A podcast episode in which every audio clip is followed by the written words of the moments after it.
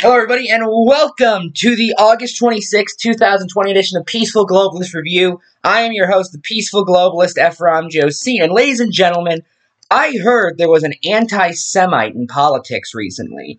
I didn't even read the full headline of the Daily Beast article I got this from, but I already know it's going to be Ilhan Omar and Bernie Sanders and Rashida Tlaib teaming up, teaming up to stop Iran from having nukes so they can destroy Israel. That's what I bet this is. So what's this Daily Beast article? RNC speaker canceled after boosting QAnon conspiracy theory about Jewish plot to enslave the world.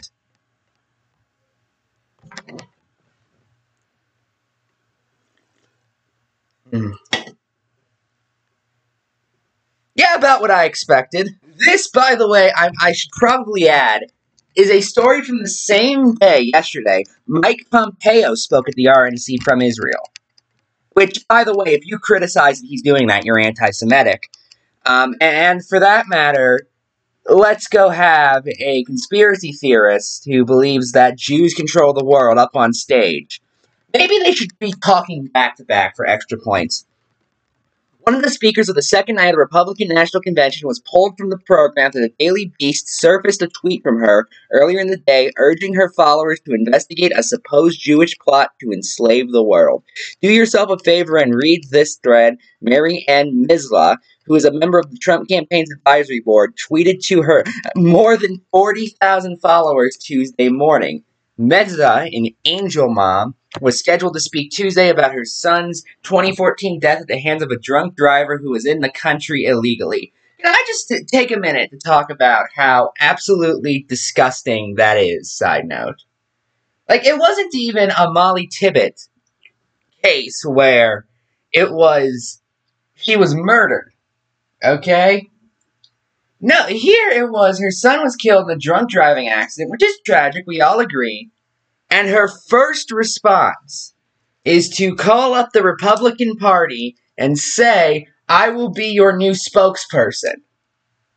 Like, if you do that, if that is your reaction, I genuinely consider you kind of a scumbag, just right off the bat. You could even say she's politicizing a tragedy uh, I'm sorry, I genuinely don't know how else to respond to that.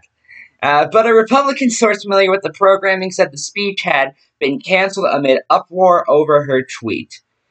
Hours earlier, Mendoza had linked a lengthy thread from a QAnon conspiracy theorist that laid out a fevered anti Semitic view of the world. In its telling, the Rothschilds, a famous Jewish banking family from Germany, created a plot to terrorize non Jewish Goyim, uh, that is a word that essentially just means non Jew, with purported details of their scheme that included plans to, quote, make the Goyim destroy each other and, quote, rob the Goyim of their landed properties. Uh, I've known people like this, for the record. Um, they are openly anti-Semitic. Uh, but but remember, guys, remember this is not the real anti-Semitism. The real anti-Semitism, as we all know, is not voting to ban BDS and saying that the person who believes you can be disloyal to Israel has some kind of loyalty to Israel. Those are the two big anti Semites or anti Semitics in the world right now. Okay, this is this is not an issue. I don't care what any of you say. Uh, drawing on more than a century's worth of anti Semite hoaxes and smears, the thread claimed that malevolent Jewish forces in the banking industry are out to enslave non Jews and promote world wars. Riddled with QAnon references, the thread from Twitter user at War News claimed the Titanic had been sunk to protect the Federal Reserves. I've actually read that conspiracy theory in the past. Um, there's evidence for that. There were several high profile critics of the Federal Reserve banking system that died on the Titanic. Although saying they were critics of the Federal Reserve is a little misleading because the Federal Reserve was not even a concept yet, but they were critics of centralized banking who were killed. But that's really it. There's not much else. Um, and that every president between John F. Kennedy and Donald Trump was a, quote, slave president in the thrall of the global cabal. Oh man, someone should have told that to Jimmy Carter because they just screwed him over. The thread also promoted the protocols of the Elders of Zion. Side note, I, have heard it called various things. The longest title I've seen is the Protocols of the Learned Elders of Zion, which is what I typically call it. An anti Semitic hoax popular in Nazi Germany and claim that its allegation about a Jewish plot to control the worlds are real. For, for the record, for the record, um, the protocols were exposed to be a hoax within a decade of their publication. For those who don't know, the Protocols of the Learned Elders of Zion was an anti Semitic document produced by czarists in Russia in the 1910s. And the entire point was if you adapt any other system besides the czar, then the Jews are going to take you over. Okay? Now, if that wasn't already enough of a red flag, the vast majority of what the book says is directly plagiarized from parodies of Napoleon from a century earlier. Uh, and the Protocols of the Elders of Zion is not a fabrication. The thread that Mendeleev shared reads, and it is certainly is not anti-Semitic to point out this fact. It, it was exposed as a total hoax um, a decade later. Now, that didn't stop it from spreading. Hitler promoted it in Mein Kampf, for instance, and the English translations were first released by Henry Ford, who also later wrote a four volume book called The International Jew, of which he even gave out with every Ford car. And another guy, a radio commentator, also popularized in his magazine Social Justice, not the kind of social justice we think of, named Charles Coughlin. And Coughlin openly praised fascist regimes, those of Mussolini and Hitler. He was also a vehement anti capitalist, might I add. Hated FDR because he thought he was too much um, of a capitalist. But also hated communism because it was Jewish, and that was the only reason he gave. Uh, he was also, I'm not going to say anything, but he was a triple parentheses Catholic and triple parentheses. Ooh, spooky. Uh, no, this is seen.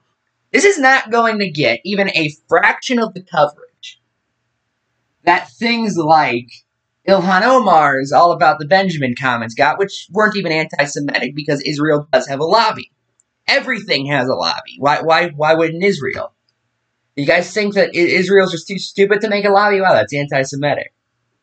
Or a New York Times cartoon that shows Trump being led by the guy who bragged about getting him to cancel the Iran deal and controlling the administration. And the guy who he brags about taking orders from all the time. That is not going to get core of the coverage. And the reason why is because conservatives cannot be accused of anti Semitism. They can't. They just can't anymore. Doesn't matter if it's staring you in the face. They cannot be accused of it unless they're open neo Nazis. If they're open neo Nazis, it's fair game. Okay, but until they're established as open neo Nazis, you cannot criticize them as anti Semitic like in the same way you can criticize Democrats. The entire threshold for being anti Semitic is do you know someone who has an undying level of support for Israel? If yes, you are fine. And it is absolutely ridiculous. Anyway, uh, a new story comes out. This is from the Daily Wire, previously known for such other hits as saying they're going to ban the name of mass shooters and then not doing that.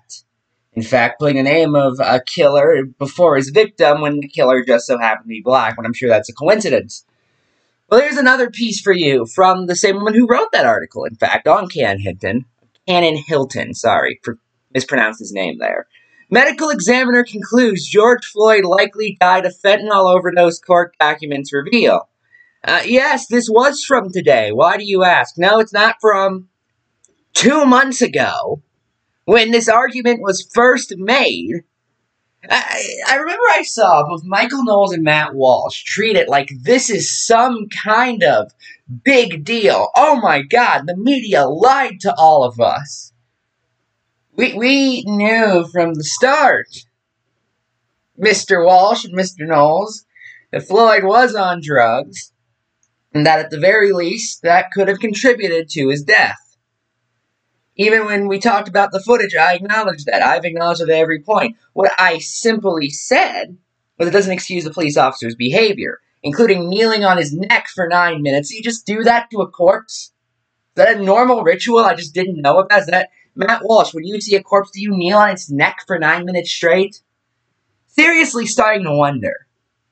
And oh yeah, unholstering and uh, his gun, putting it really close, uh, really easily in view, might I add.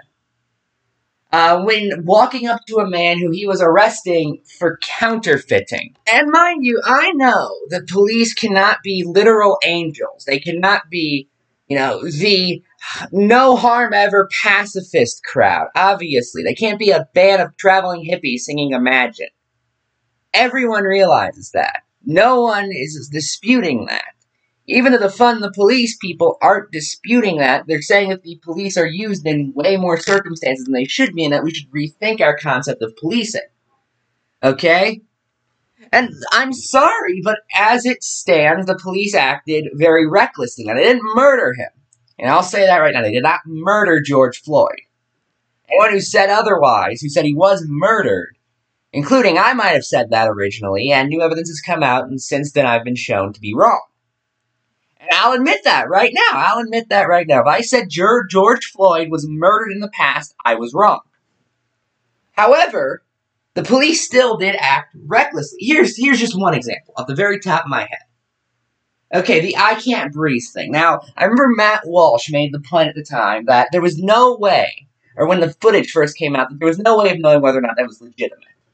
And that's fair. I did not expect the police to stop doing everything and call the paramedics or to roll out a red carpet for him. I didn't expect that.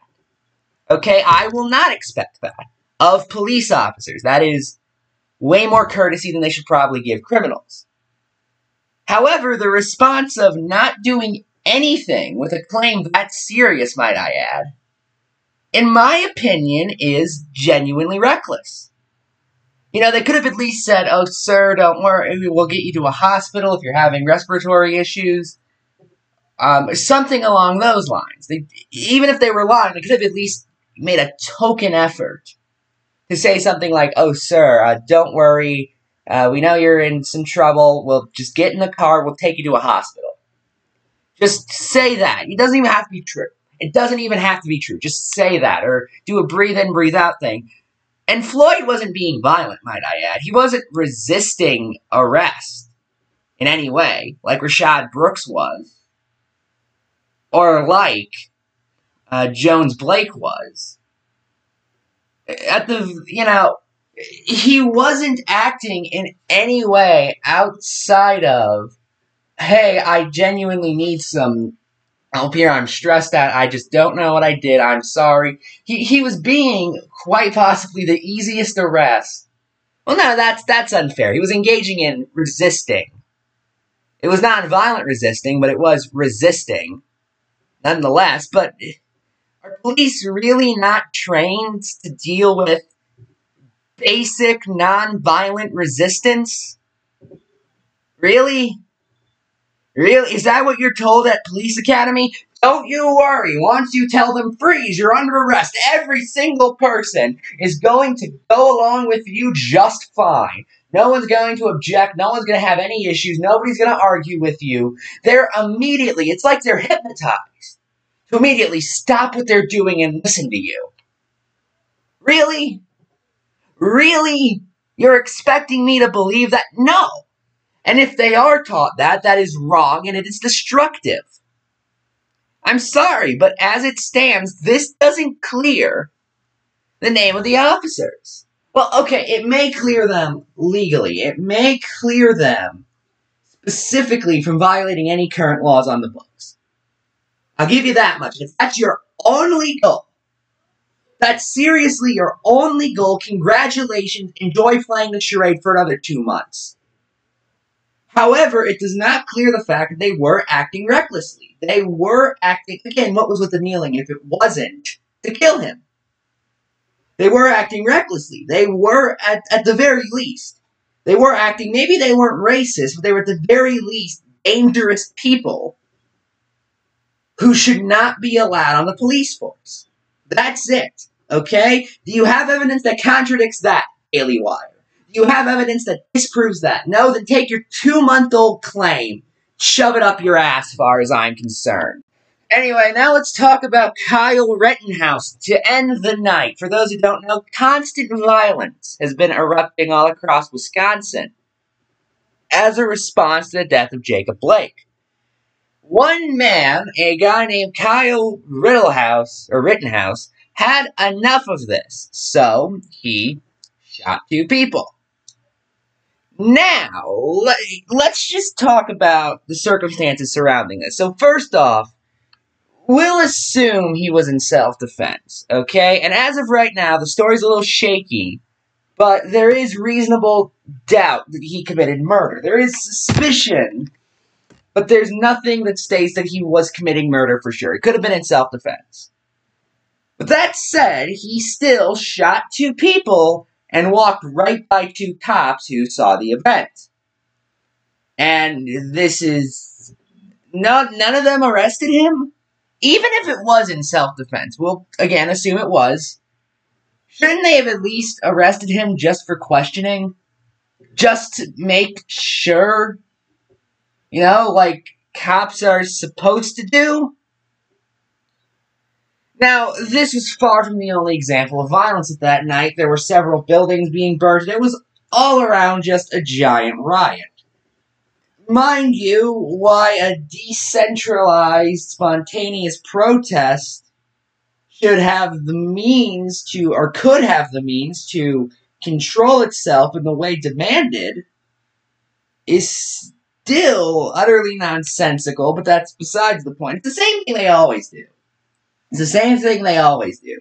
And of course, by the way, when you point out their violence, you point out the fact that, for one, President Trump directly said when the looting starts, the shooting starts, you say, that's kind of violent. No, how could that be violent? He's calling for law and order. Okay, how is that law and order backed? Is it backed by smug anime pictures? No, it's backed by violence. You can't point that out. Twitter nearly got itself completely banned in the United States. The Republican Party clearly wanted to do that after they labeled one of Trump's tweets where he calls for shooting people to be violent. Because you gotta love this country. Uh, as of right now, I should add there is still suspicion that it was not in self defense. While on this topic, I figured I should also talk about the law and order claim as it is. Uh, it doesn't actually do anything. Now, let, let's start with this delusional idea that Donald Trump is going to quell these riots if he's reelected, unlike under Biden's America, where things will continue exactly how they are now. Really interesting, isn't it, that the biggest fear about Joe Biden's America is that what's happening now will continue? Uh, but anyway, back to the main point of that idea, I should also note it is really easy to just beat your chest and say, I am not going to negotiate with terrorists. Okay? And if you want to do that, that is perfectly fine. However, the issue is you're not actually solving anything. Do you know what would realistically happen if Donald Trump used the Insurrection Act? And arrested all of these Black Lives Matter rioters. You, know what would actually happen? Well, it depends on who else he arrests. Nobody has an issue with getting rid of vandals. Uh, but if he gets rid of actual protesters, which there is a good chance will be mixed in at some point, all that's going to do is result in bigger protests. And by the way, these riots are not caused by ideology. These riots are caused by opportunists. Okay? That's what's going on. They see chaos, they see a chance to steal things, and they steal things because that's how rioters work.